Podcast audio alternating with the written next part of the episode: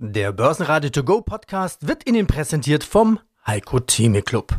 Werden Sie Mitglied im Heiko Theme Club. heiko-theme.de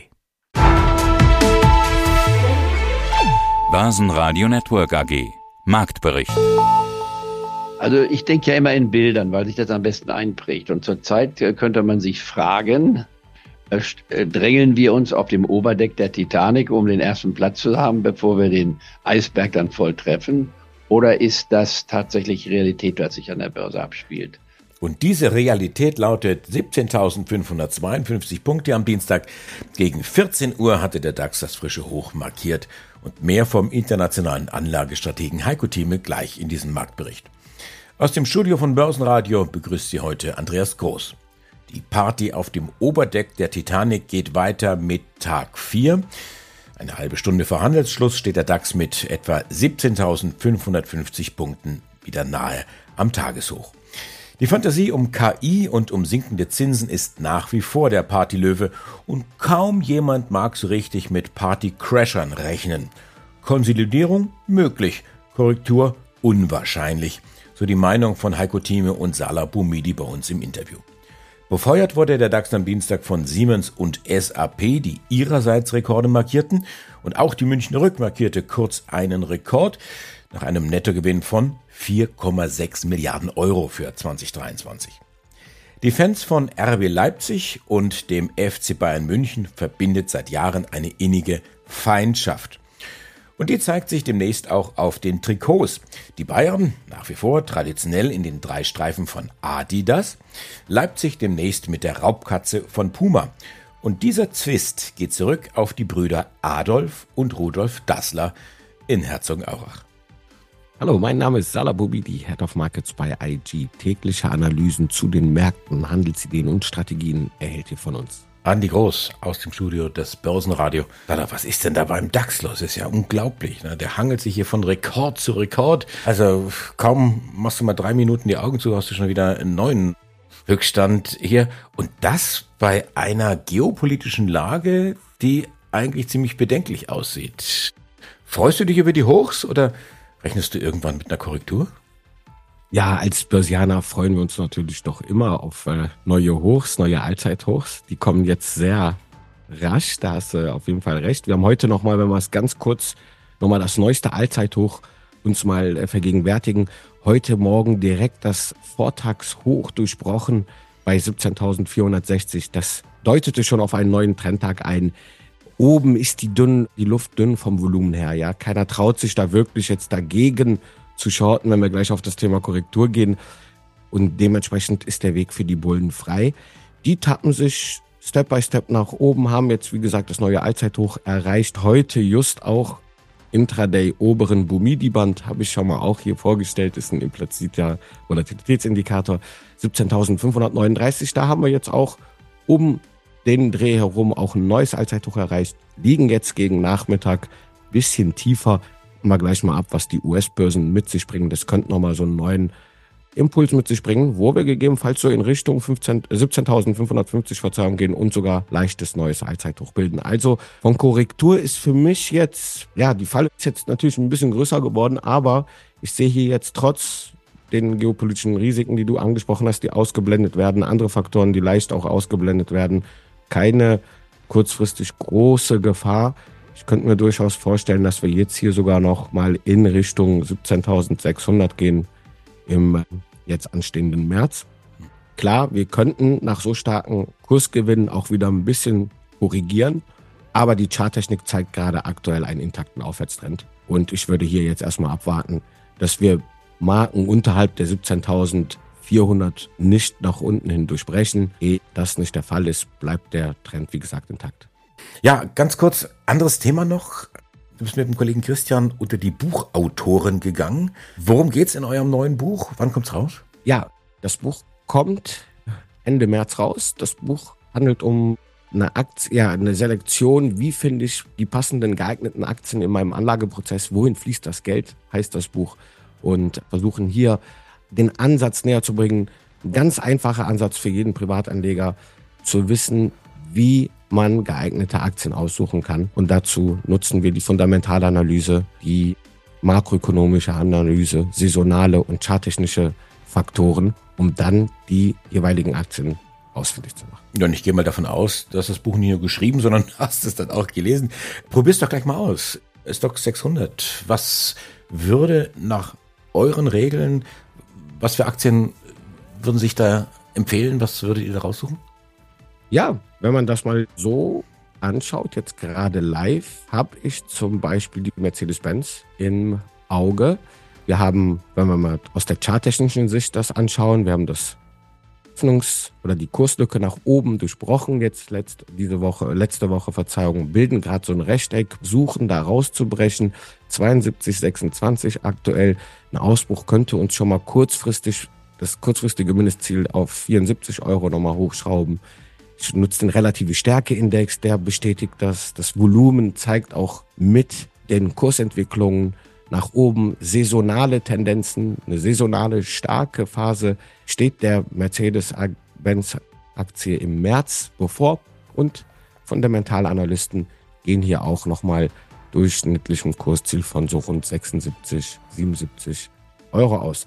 Das bedeutet, dass die Aktie durchaus in, auf unserer Watchlist und diesen Auswahlprozess bestätigt hat. Zuvor, du hast es nämlich erwähnt, sie, die Aktie hat jetzt auch auf Basis der letzten drei Monate und vier Wochen die Benchmark, den Stock 600 geschlagen und ist im Automobilsektor Stock 600 auch nochmal ein, äh, ein Outperformer. Und das ganze Interview hören Sie auf börsenradio.de oder in der kostenlosen Börsenradio-App. Börse hören mit Heiko Thieme.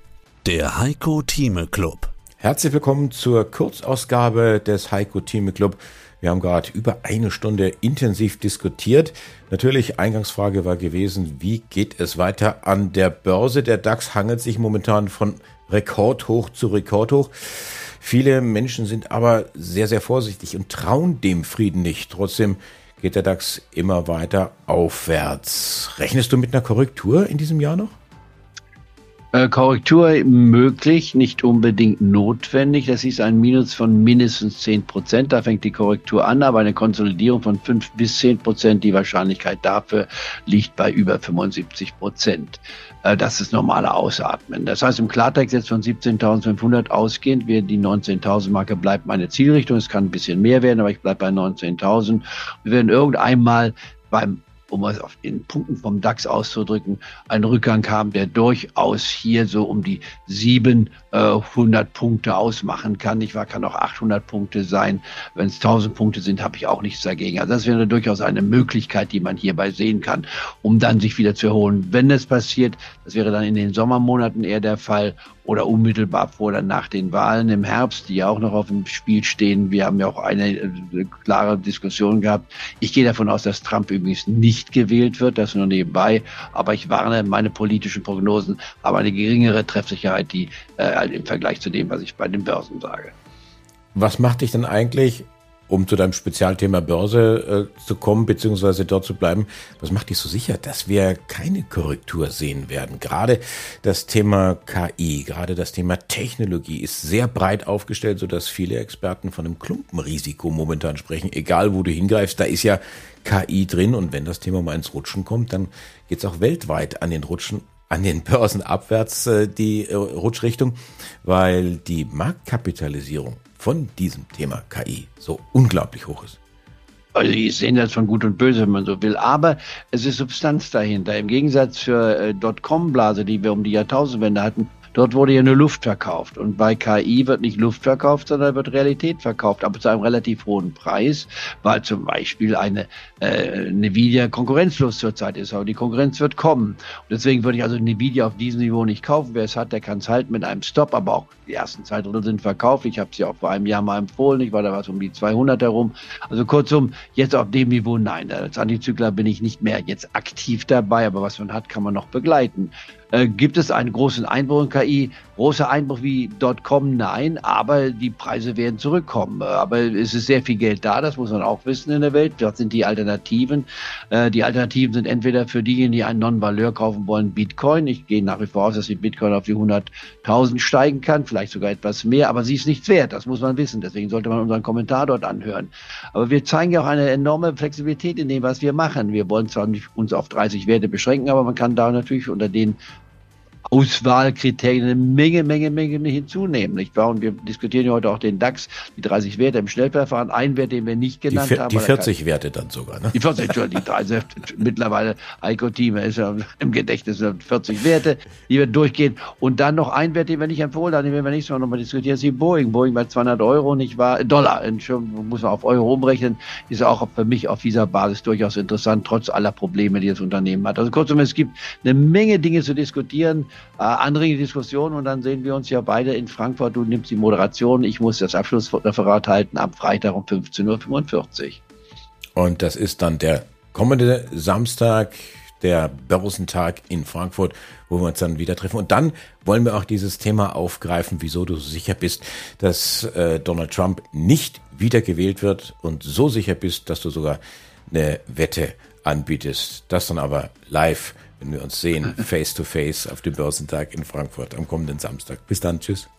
Dankeschön. Na, schon die Steuererklärung gemacht? Wir vom Handelsblatt haben in einem Steuerspezial analysiert, worauf das Finanzamt bei der Steuer 2023 genauer guckt. In unserem PDF-Ratgeber finden Sie die wichtigsten 16 Neuerungen, Einstiegstipps für Elster und vier Wege, wie Sie das Maximum herausholen. Sichern Sie sich also jetzt das digitale Handelsblatt vier Wochen für nur ein Euro unter handelsblatt.com slash mehrwissen. Börsenradio Network AG. Das Vorstandsinterview. Jahreszahlen. Wolfgang Kirsch, ich bin CEO der Shelly Group. Wir sind ein Unternehmen, das Gebäude smart macht, das sehr schönes Wachstum über die letzten Quartale hatte, sowohl im Umsatz als auch im Ergebnis. Wolfgang, als wir zuletzt gesprochen hatten, das war nach dem dritten Quartal. Da hattest du mir gesagt, 10 Millionen verkaufte Geräte. Das ist eine große Zahl, das ist eine runde Zahl. Aber das war vor Weihnachten gewesen und vor allen Dingen auch vor Black Friday.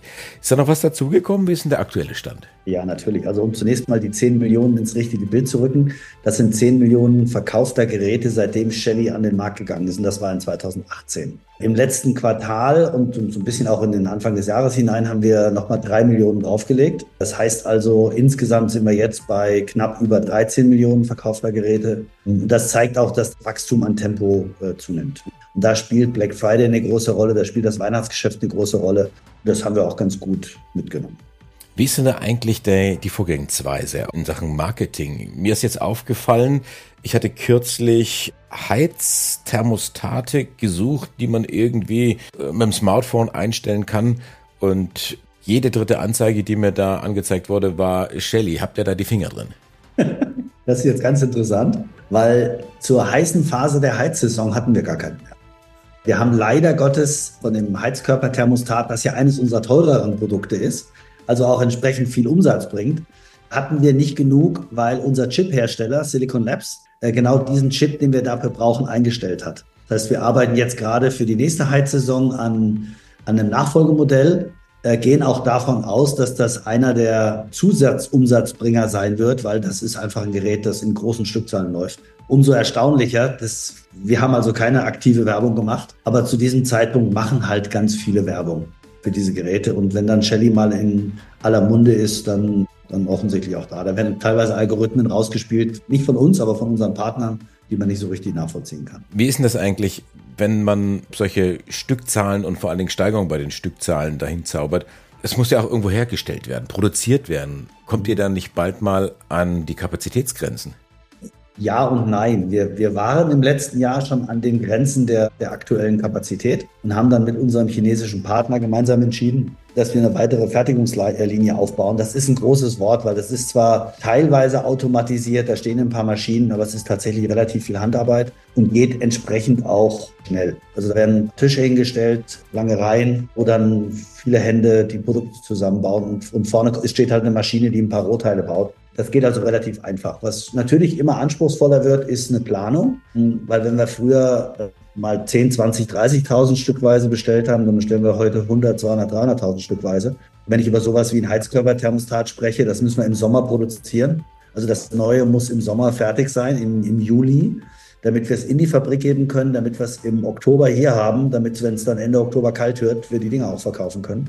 Also das braucht schon mehr Planung. Ähm, dafür sind wir aber immer besser gerüstet. Also erstmal das Zusammenspiel mit der Fabrik geht gut. Das ist super flexibel. Und auch was Planungsdinge angeht, das hat hier früher, hat Planung, Einkauf, Vertrieb eine Person gemacht. Heute gibt es halt spezialisierte Leute, die machen nichts anderes als Planung und Einkauf und Kontakt mit der Fabrik. Also da sehe ich jetzt im Moment mal keine Probleme. Und noch dazu, wir fahren ja mit einem relativ hohen Lagerbestand in Europa, den wir irgendwann mal optimieren werden. Äh, Im Moment leisten wir uns das ganz bewusst, können uns das auch leisten, äh, weil wir wollen den Umsatz mitnehmen und nicht in Gefahr laufen, dass in dieser gesamten Supply Chain, dass es da irgendwo eine, ein Problem gibt, weil irgendwas nicht so super zusammenspielt und wir deshalb Umsatz verlieren. Das wollen wir auf gar keinen Fall. Preisrisiko, Preisverfall haben wir keinen bei unseren Produkten. Also von daher und genug Geld haben wir zum Glück auch, um, das, um uns das leisten zu können. Also da sind wir in einer ganz guten Situation. Und das ganze Interview hören Sie auf börsenradio.de oder in der kostenlosen Börsenradio-App. Peter Podesser, CEO SFC Energy AG. Sie sind Technologieführer in dieser Branche der Brennstoffzellen. Ihre Fühler breiten Sie immer weiter international aus. Was tun Sie denn, was investieren Sie denn, um den Wettbewerb, der sich den Markt sicherlich auch irgendwo anschaut, auf Distanz zu halten? Ausgehend vom vorher Gesagten natürlich die Erfahrung hier über eben mehrere Millionen Betriebsstunden im Feld, hier die Leistungsfähigkeit der Produkte, die Langlebigkeit der Produkte kontinuierlich auszuweiten. Jede Betriebsstunde mehr bringt die Gesamtkosten des Produktes dann auch wieder nach unten. Wir sind dabei, Produkte höherer Leistungsklassen hier weiterzuentwickeln. Wir haben im letzten Jahr auch entsprechende Cloud- und IoT-Fähigkeiten hier entwickelt für unsere Produkte, sodass einfach unsere Kunden und wir mit unseren Kunden selbst im Betrieb über einen entsprechenden Datenpool, über einen entsprechenden Algorithmus, den wir dort entwickeln, auch sehen können, wo können wir denn weiterhin die Kosten für den laufenden Betrieb reduzieren. Und das sind durchaus Maßstäbe im Markt, wo wir immer wieder mal eine neue Zielmarke setzen. Und wenn wir sagen, wir geben unseren Endkunden keine limitierte Betriebsdauer und wir geben unseren industriellen Kunden 5.000 bis 6.000 Stunden Betriebsgarantie, so sprechen wir dann auch im Vergleich zu einem Verbrennungsmotor oder einem Dieselmotor ja von einer halben Million Kilometern. Also wir sind da auf der Seite, denke ich, schon immer an führender Stelle hier im Markt. Das heißt nicht, dass es nicht Alternativen geben kann und Alternativen entwickelt werden und wir deshalb ja auch an Spannkraft zulegen müssen, um aufkommenden Wettbewerb auch in der Form zu kontern. Wenn Sie das ganze Interview hören wollen, dann gehen Sie auf börsenradio.de. Mein Name ist Thomas Zimmermann, ich bin CEO bei Tim Invest und dort für den Tim Invest Europa Plus Fonds zuständig. Also eine Kettenreaktion könnte es ja geben, wenn jetzt hier Trump und Putin weiter gemeinsam am dritten Weltkrieg zündeln.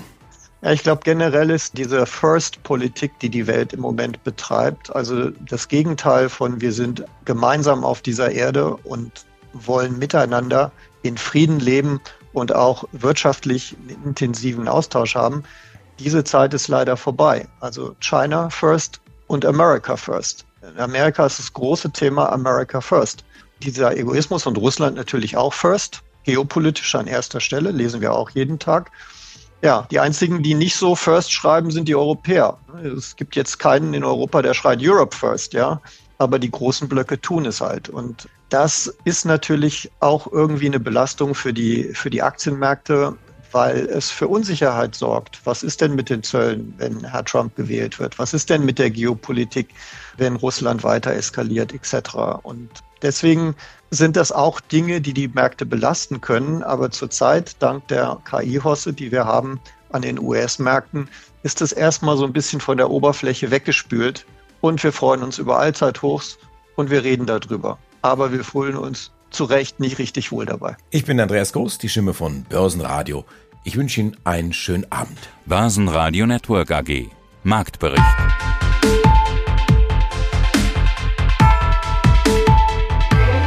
Das Börsenradio Nummer 1. Börsenradio Network AG. Der Börsenradio To Go Podcast wurde Ihnen präsentiert vom Heiko Theme Club. Werden Sie Mitglied im Heiko Theme Club. heiko-theme.de